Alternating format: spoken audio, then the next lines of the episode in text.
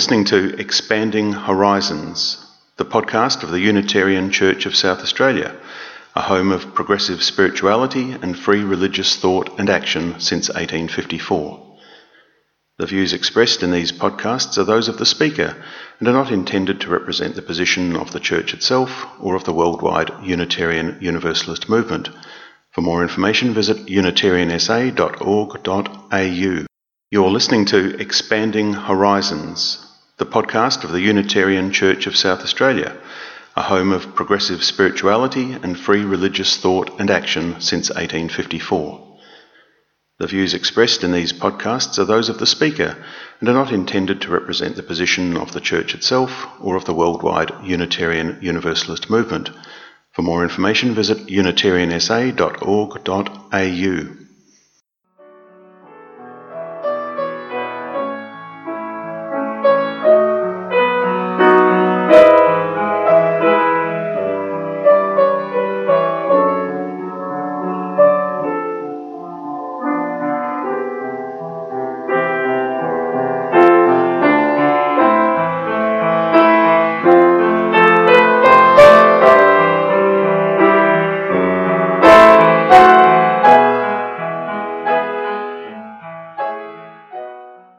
You, Robin. Good morning, everyone.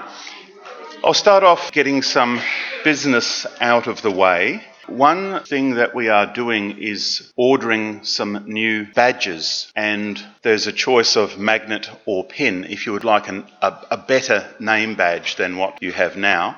This is an order form. It does cost money, but you know, if you really don't want to pay, then you can talk to Mary or someone about that. But the main thing is, if you'd like to order, this will be passed around during the service. So please print your name if you'd like a name badge. They'll be like a little bar, and uh, with the the logo and the name quite clearly printed, plastic with a choice of magnet or pin. I'm informed that a lot of the ladies like the magnet, not the pin, because it uh, doesn't damage the uh, the linen or the silk. So I'll pass that around. Now, another thing to mention on the 21st of February, that's this Wednesday, we have our monthly Words of Spirit session when we reflect on some holy words from a great variety of artistic works and scriptures. I can let people know that next week we're here and the young people are going to be coming along. The following week, 3rd of March, there's going to be an 11:30 service at the Shady Grove Chapel in the Hills. Please bring a plate of lunch if you're going to come to that. For those who were involved in ruggers, just have a look in the notices for uh, a meeting on 4th of March. Also, there is a national Unitarian organisation because each city tends to do its own things to a large extent, we don't have a lot of interaction, although uh, that may be increasing. In any case, they are trying to work out what sort of training needs or preferences the different congregations in Australia have. So there's a survey they're putting out. We thought maybe it was a bit of a waste to put it out to absolutely everybody. Either have a look on the notice board or inquire with Mary in the office on Monday if you'd like to take part in that survey. For example, express interest in some training to take services or anything. I'm not sure what they're going to offer. That's the point of the survey. So, Margaret and the Terrace Singers, who uh, frequent this place, are going to be presenting a show with a Broadway theme, some beautiful singing, on the Sunday, the 3rd of March. So, for those who aren't going up to the hills for the service there, there'll be at 12 o'clock uh, a concert here, which will be lovely. And uh, we'll repeat that notice uh, next week as well. There is actually a couple more that I'd like to mention. Sunday, the 25th of February, so that's next Sunday, in the evening, there's going to be one of these interfaith gatherings. I know that a couple of us are reasonably regular attenders of these events, but this one's going to be at the Colebrook Reconciliation Park, Shepherds Hill Road, Eden Hills, and uh, Alan Edwards uh, one of the Kaurna Kokatja elders, will be uh, leading the event. It'll be a BYO food and seating sort of outdoor event, and I think quite special in terms of interfaith gathering and reconciliation. So, again, it, will be in the notices, but that is 4 pm on Sunday, the 25th, for those interested. And I'm also going to encourage people to book uh, perhaps a group excursion for a public lecture by an Israeli historian who's visiting Adelaide. This is really quite special because you don't get this sort of level of analysis and experience very often. Professor Ilan Pappé is speaking in Adelaide on Thursday, 7th of March at 6:30 p.m. So again, you can uh, look in the notices, or I'm sure you could search online. Uh, Professor Ilan Pappe, P-A-P-P-E, and uh, he's he is really an eminent historian in relation to the Palestine-Israel conflict. So that is that would be wonderful if we get a group going along. Maybe we can go out afterwards for a, a, a drink and discuss it. That would be lovely. But we can talk more about that another time. So sorry, a lot of notices, but it's worth mentioning. Now, it is also very important to mention that everyone is welcome here, regardless of your background, ethnicity, sexuality, and so on. And it's a beautiful group. Um, we meet on the traditional lands of the Kaurna people. Let us respect their elders, past and present. Now,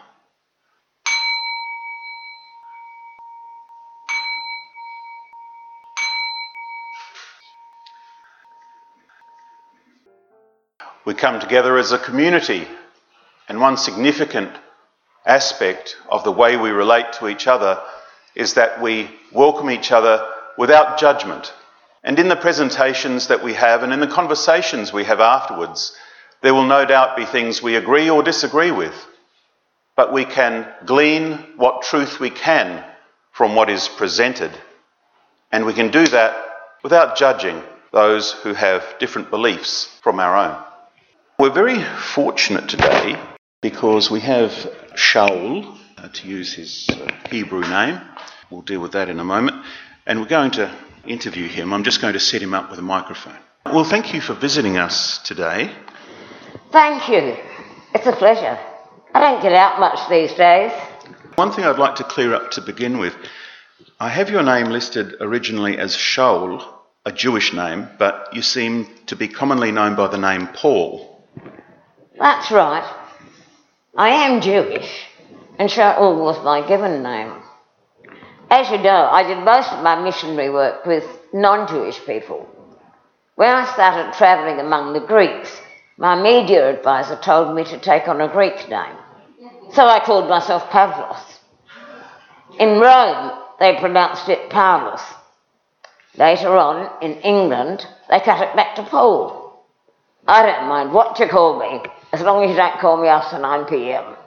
All right, now I'm, I'm interested uh, in this event that changed the course of world history in a way. Uh, you had an experience on the road to Damascus. That's right. Well, I just want to go back a bit to set the scene. You took on the role of persecuting Jewish people who believed Yeshua was the Messiah, right? That's right. I admit I was very zealous in trying to stop this talk about the Messiah because I just didn't believe the Messiah would come to raise up our nations and then be killed like a common criminal. Although your writings suggest that you were a Pharisee? That's right. Now, out of the two major parties in Jerusalem, the Pharisees and the Sadducees, the Pharisees were the more liberal of the two, weren't they?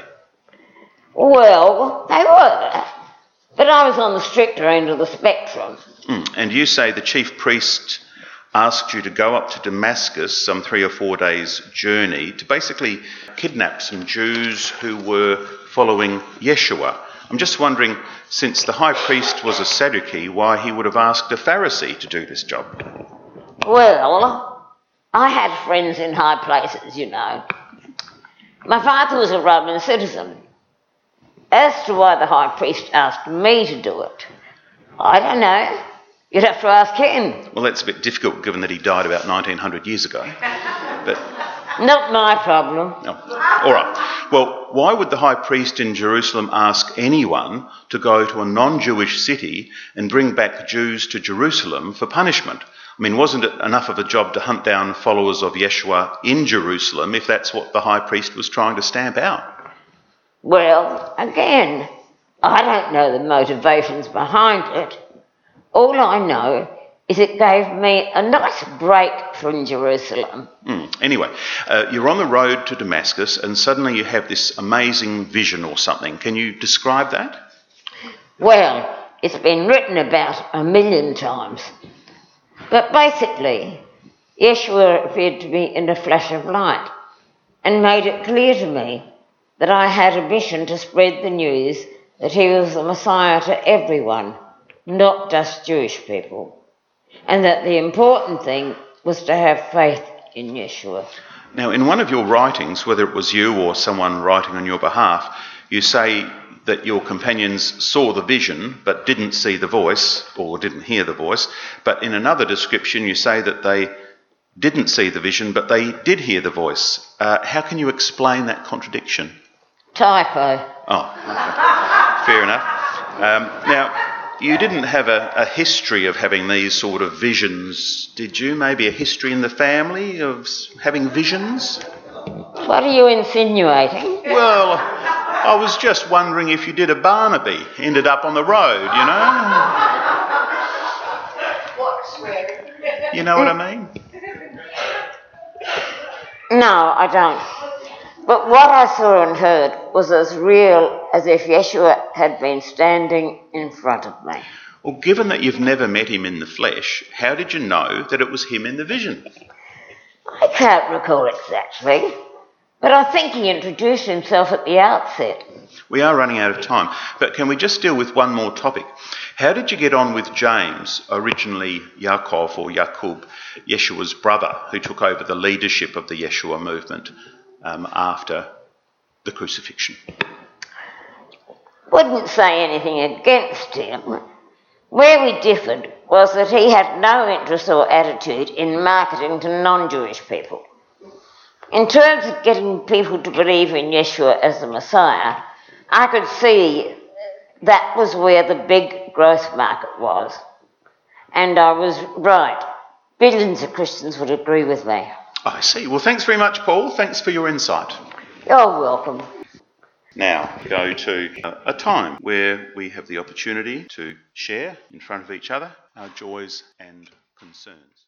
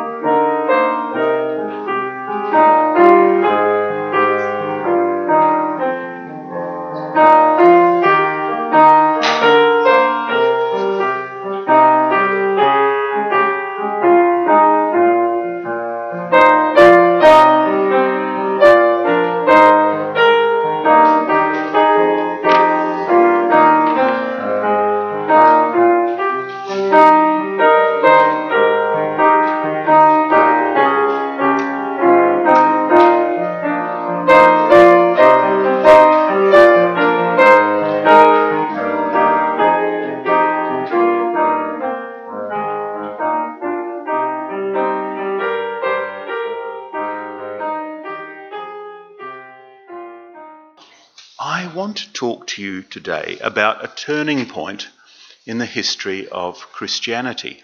And even if you're not of that tradition, it has had such a profound impact on the world and certainly Christianity that I think it is worth dwelling upon today. And in any case, the tension between the mission of Paul and his relationship to the original group of followers of Yeshua in Jerusalem raises questions of faith and how to live well. So let's go back 2,000 years ago to Jerusalem. It was, a Jewish city under Roman occupation, remembering too that there were Jewish groups in many cities of the Roman Empire. In the early 30s, Yeshua is crucified. His family and followers are shocked, but they believe they have been with a Messiah, a Saviour and a guide for the Jewish people, and they just can't let go of that. The disciples chosen by Yeshua continue in a prominent role, and by tradition, Peter is said to have taken on a leadership role. Within a fairly short space of time, however, Yeshua's brother, James, takes over leadership of the group in Jerusalem. The Roman historian Josephus refers to his execution by the authorities in the year 62, presumably on charges relating to his leadership of an increasingly influential heretical group, but we don't really know. Just a couple of points about language to begin with. James, of course, is one of those weird English derivations from Jacob and originally Yaakov or Yakub. So, how they come up with James, I don't know. There is a long story, but secondly, there are sometimes references you hear to the early church in Jerusalem. And I think it's worth clarifying that it's not as if James and his family built a church with a cross on it, as in a building the word church is translated from the Greek ecclesia, meaning the group of people who are the believers. So when you hear the, about the early church, it's really that early group of believers, the, the Yeshua movement within the Jewish population of Jerusalem. And of course, they would have continued to go to local synagogues and even to the temple, the great temple in Jerusalem. And possibly they met in people's homes as well to dwell on the particular teachings of Yeshua. So, what I've said so far would be supported by most scholars, but once we get to the next level of detail, we are hugely reliant on the writings preserved in the Christian Bible, which, as you know, are only a selection of a much greater range of material written about Yeshua and his teaching. Now, in the Charlie Brown comic, Linus has been studying the letters of Paul, and although he finds them a bit interesting, he, he also feels guilty about reading someone else's mail. Uh, but, but, but since a great world religion was hugely influenced by these letters, I think we need to press on guilt free. So I'll put up on the screen a selection of early Christian writings. This is a modification of a previous list I presented last year because I keep changing my guesswork on the publication dates of some of these writings depending on my latest research. But just a, a few things I want to highlight. As I pointed out before, the book attributed to Mark was written quite a bit earlier than those attributed to Matthew, Luke, and John. Even though, if you read the Christian Bible chapter by chapter, you come across Matthew first rather than Mark. Secondly, it's really important to stress that our earliest surviving Christian writings, by, even though we're talking about usually finding copies of the earliest writings, they are from Paul, so the anglicisation of Pavlos, the name by which Shaul was known in the Greek speaking world, which is essentially most of the Eastern Mediterranean in, in that century. And Greek was the preferred language of the educated elite, whether they be Roman, Jewish, or whatever, because of the Greek culture, which was still dominant after the Greek Empire had subsided and, uh, in, in a sense, taken over by the Romans. It is enormously significant that Paul had never met Yeshua, nor had he learnt Yeshua's teaching from those that Yeshua taught. On his own account, he had been a Jew from a significant family in a provincial city, Tarsus, who had moved to Jerusalem. Based on his numerous letters and those published in his name up to and including the 60s, Yeshua's biographical details were not seen by Paul to be as significant as the theological implications of the Messiah having arrived. So he's more concerned about the meaning of it rather than the details of, of the life.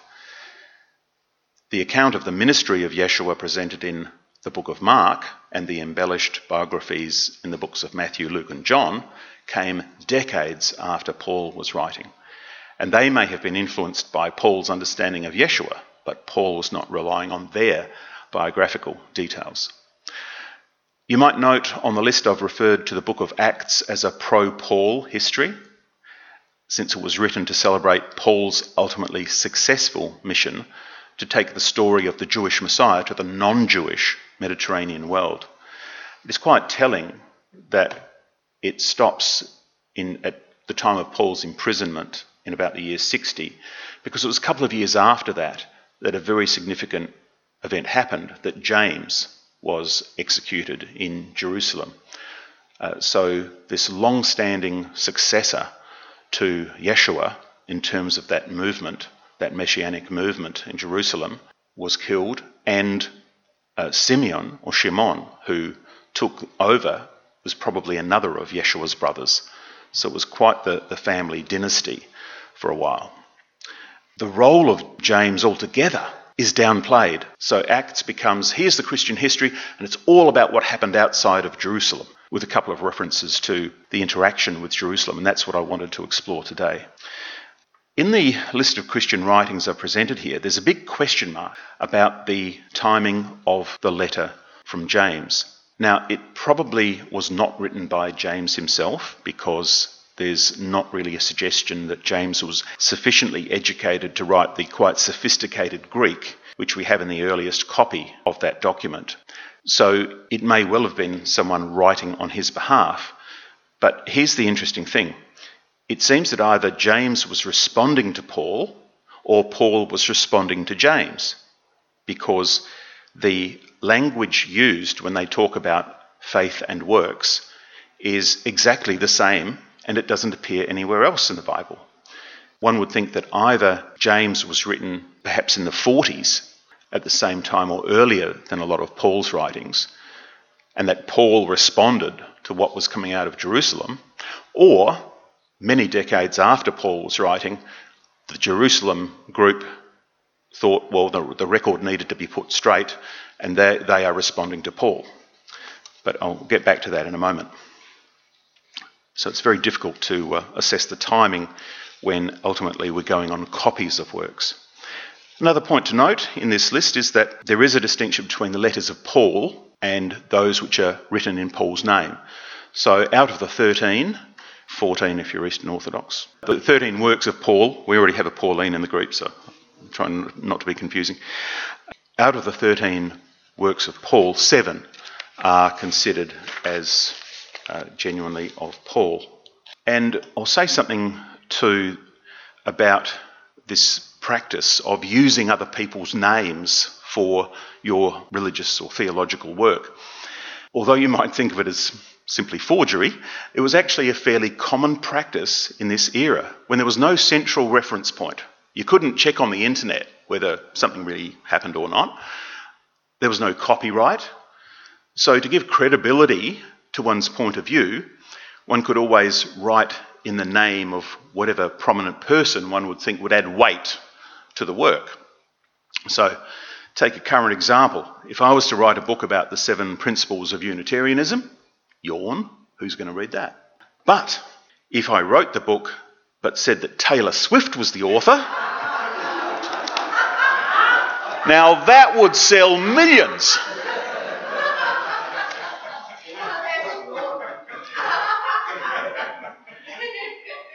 So that's what they were doing in the first century.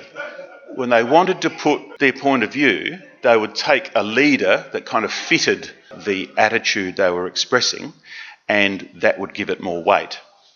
So, anyway, I've uh, put a list there of what are considered the authentic letters of Paul, and they are certainly sufficient to give uh, a good picture of what he believed. So, what was Paul's story? He was definitely Jewish. He must have come from a significant family for his father to have had Roman citizenship. Now, there's something odd about the setting of that famous revelation on the road to Damascus. It is strange to think that the high priest of Jerusalem would say to anyone, Now, you go off to another province and kidnap some Jews because I don't like what they believe, and you bring them back here and I'll punish them. The Romans could do that, but I'm not sure at all. There's very little historical evidence to suggest that the Jewish priesthood could go around arresting people, possibly within Jerusalem, but certainly not in, in far flung cities. So that's a bit strange. And as was mentioned earlier, Paul's professed faction within the Jewish realm was different to that of the high priest. So again, you would have expected the high priest to pick one of his own faction to do such a controversial sort of mission.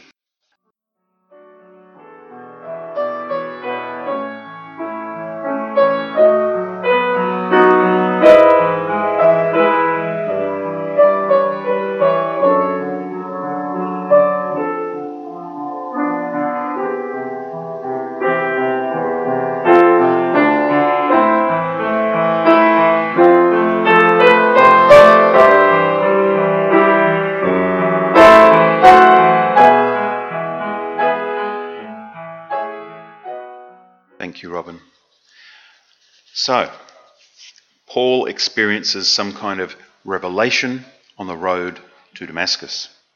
Let's set aside the contradictions in how the experience is described in uh, different parts of Scripture, but he believed he had a communication from Yeshua.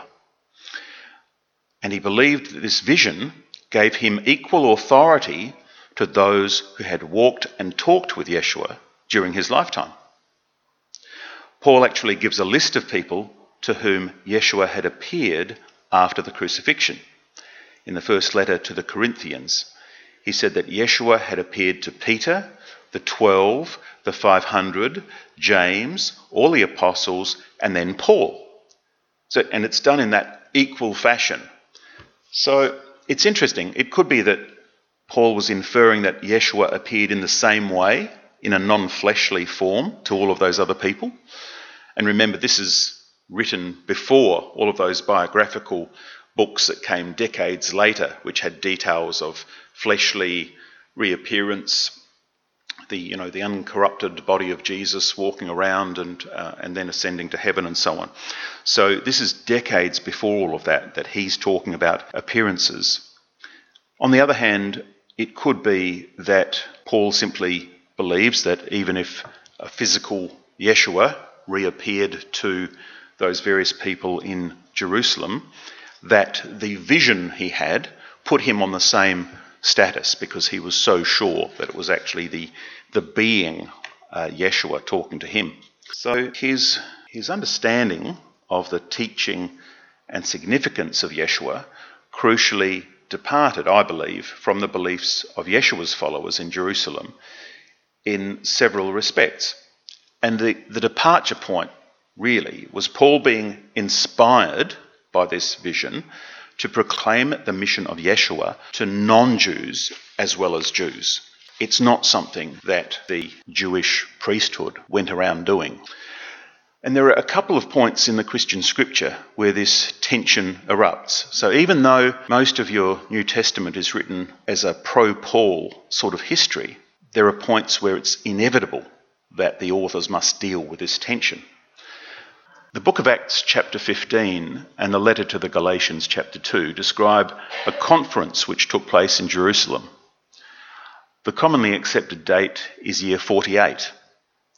According to the pro Paul writings, Paul was granted a dispensation by James and the conference to take the message of Yeshua to the non Jews. So it was all debated, and this novel approach of taking the mission to the non Jews was approved by the conference. The biggest barrier was undoubtedly the requirement that believers be circumcised. So, this is a, a group of Jewish men in conference saying Yeshua was, was circumcised, we're all circumcised. If somebody's going to be a follower of Yeshua, they have to be circumcised. And oh, by the way, I don't have a slide for this.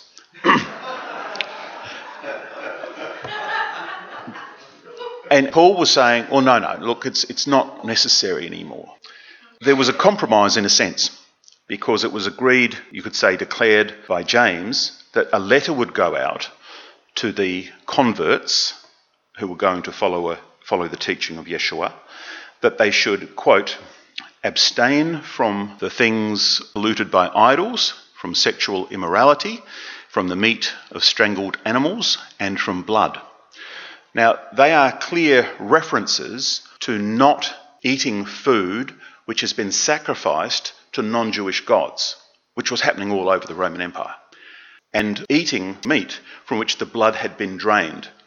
In other words, kosher meat. Sexual immorality I don't need to explain, you know all about that. So there was a, another significant confrontation, and it's des- described a little bit after that uh, description of the conference in the letter to Galatians, chapter 2. So Peter is referred by his Aramaic nickname here, Kephas, meaning the rock. Petros itself means the rock, and uh, from that we get Peter. Now, Peter you would expect to be aligned with the Jerusalem view, but in the story he sits down to eat in Antioch, another city to the north, with Paul and the non Jews. Non Jews. Now, the implication is that he couldn't comply with Jewish kosher food laws by doing that. But Peter's quite happy to chow down with them until there are visitors from Jerusalem. And the pro Paul author of the letter describes them as, quote, men from James. So that sounds pretty heavy. You know, men from James are coming to sort of police things. So, upon seeing that he's been caught out breaking the Jewish food laws, Peter jumps up and separates himself from the non Jewish eaters. And Paul then basically accuses Peter of being a hypocrite. So, regardless of what one thinks of the details of the story, it does seem to highlight this ongoing tension between Paul's mission and the continuing Jewish practices and beliefs of the Christians in Jerusalem.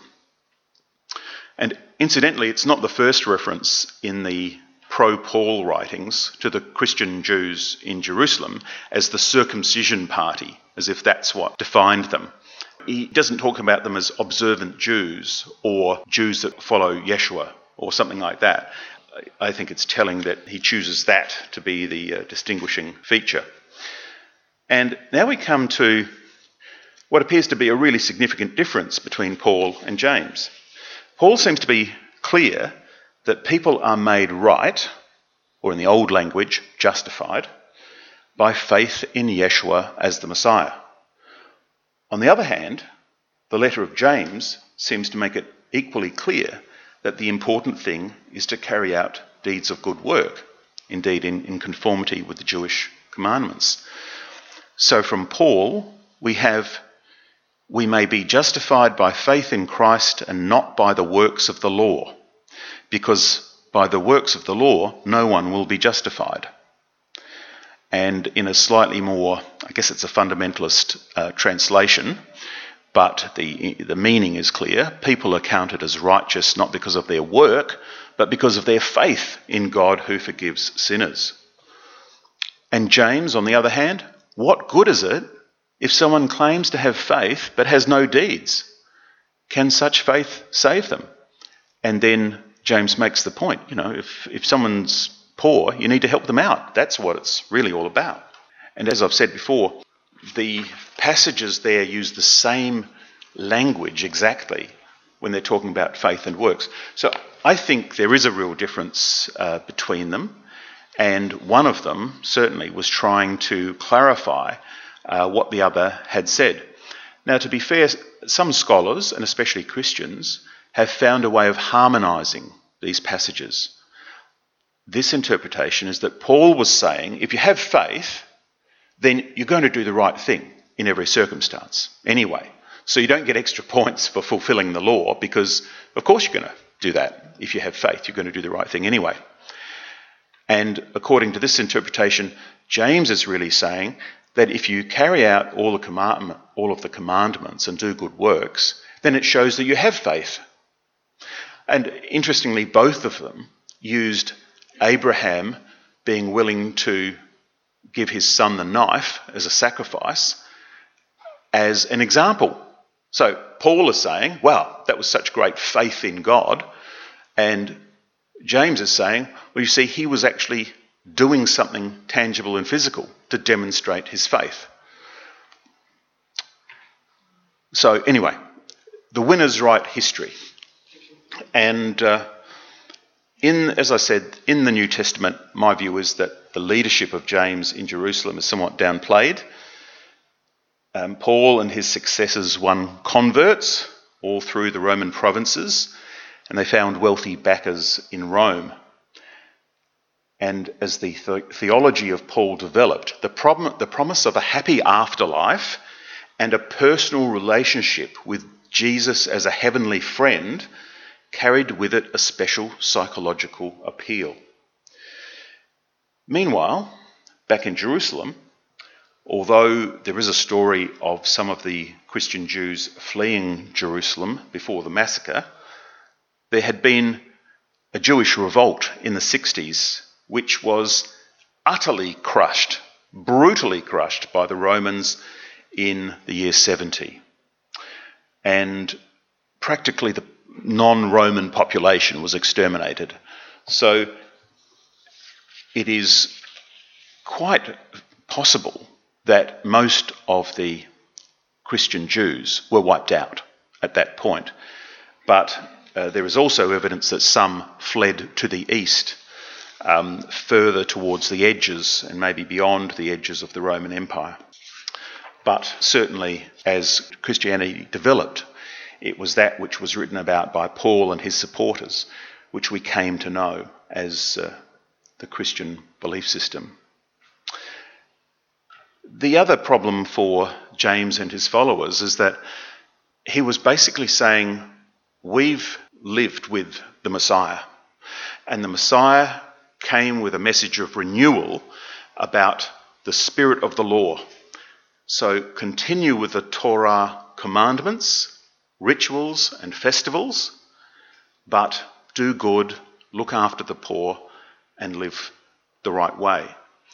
So, in a sense, it was easy for other Jewish people to say, well, you know, we're going to live by the Torah anyway. We're going to follow the rituals and festivals. We're going to live a good life because that's what we're commanded to do anyway. So we don't need to sign up to the fact that this person you know was the Messiah. We're going to do those things anyway. Do you see what I mean? There wasn't enough of a bridge to kind of draw people in because what was being asked of people was to do what they were meant to be doing anyway. At the risk of being partial, um, I'm not going to go into some of the very worthy things that Paul said in his letters. His, some of his wisdom and moral instruction is definitely uh, worth listening to. But let us consider from the letter from James some of the wisdom that's expressed. You know, in some ways, it's a lot like the old Jewish wisdom literature which for hundreds of years was quite a tradition of writing about life in such a way as to put it in perspective and to call on people to be just in their dealings with others. And it could be that an older text was renewed and adopted by someone in the Christian Jewish movement in Jerusalem. There are a couple of references in the letter to our Lord Jesus Christ, but most of it talks about relying on God, having faith in God, not having faith in Yeshua specifically. So let's, let's hear some of the wisdom that's expressed in that letter. For the sun rises with its scorching heat and withers the grass. The flower falls and its beauty perishes. So also will a rich person fade away in the midst of their pursuits. And my comment, in other words, let's have some perspective on life. Let's not be anxious chasing after riches and properties and fine clothes because it will all pass away soon enough. The really valuable things in life are our relationships. More quotes from James.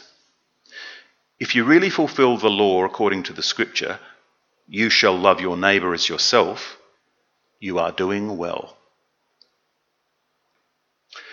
Let every person be quick to hear, slow to speak slow to anger. How great a forest is set ablaze by such a small fire, and the tongue is a fire, a world of unrighteousness.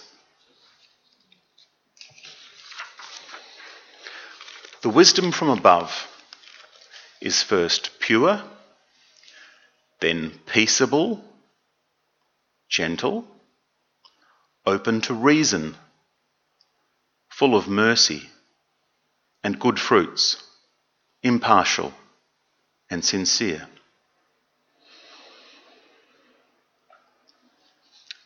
So, from this, one can conclude that with a foundation of self respect and self awareness, we should be moving through life with kindness for others. and following that very good advice to be quick to hear, slow to speak, and slow to anger.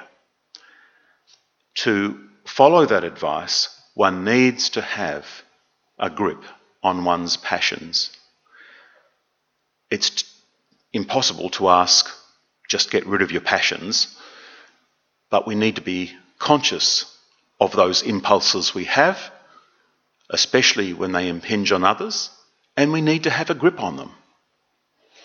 Meditation helps, mindfulness helps, and however you do it, maintaining a consciousness of what we're doing moment to moment is essential if you are to achieve the goodness to which all of the holy books call us.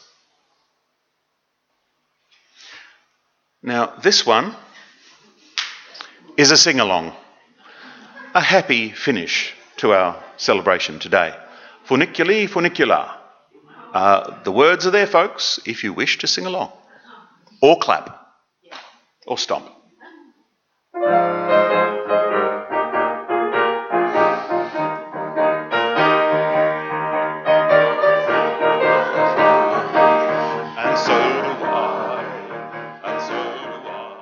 We hope you've enjoyed this Expanding Horizons podcast. These podcasts are the intellectual property of the presenter. They can be used only with the express permission and appropriate acknowledgement of the presenter. This permission can be obtained by emailing admin at unitariansa.org.au. Please feel free to leave a comment or visit us on Facebook or Twitter by searching SA Unitarians or by visiting our website at unitariansa.org.au.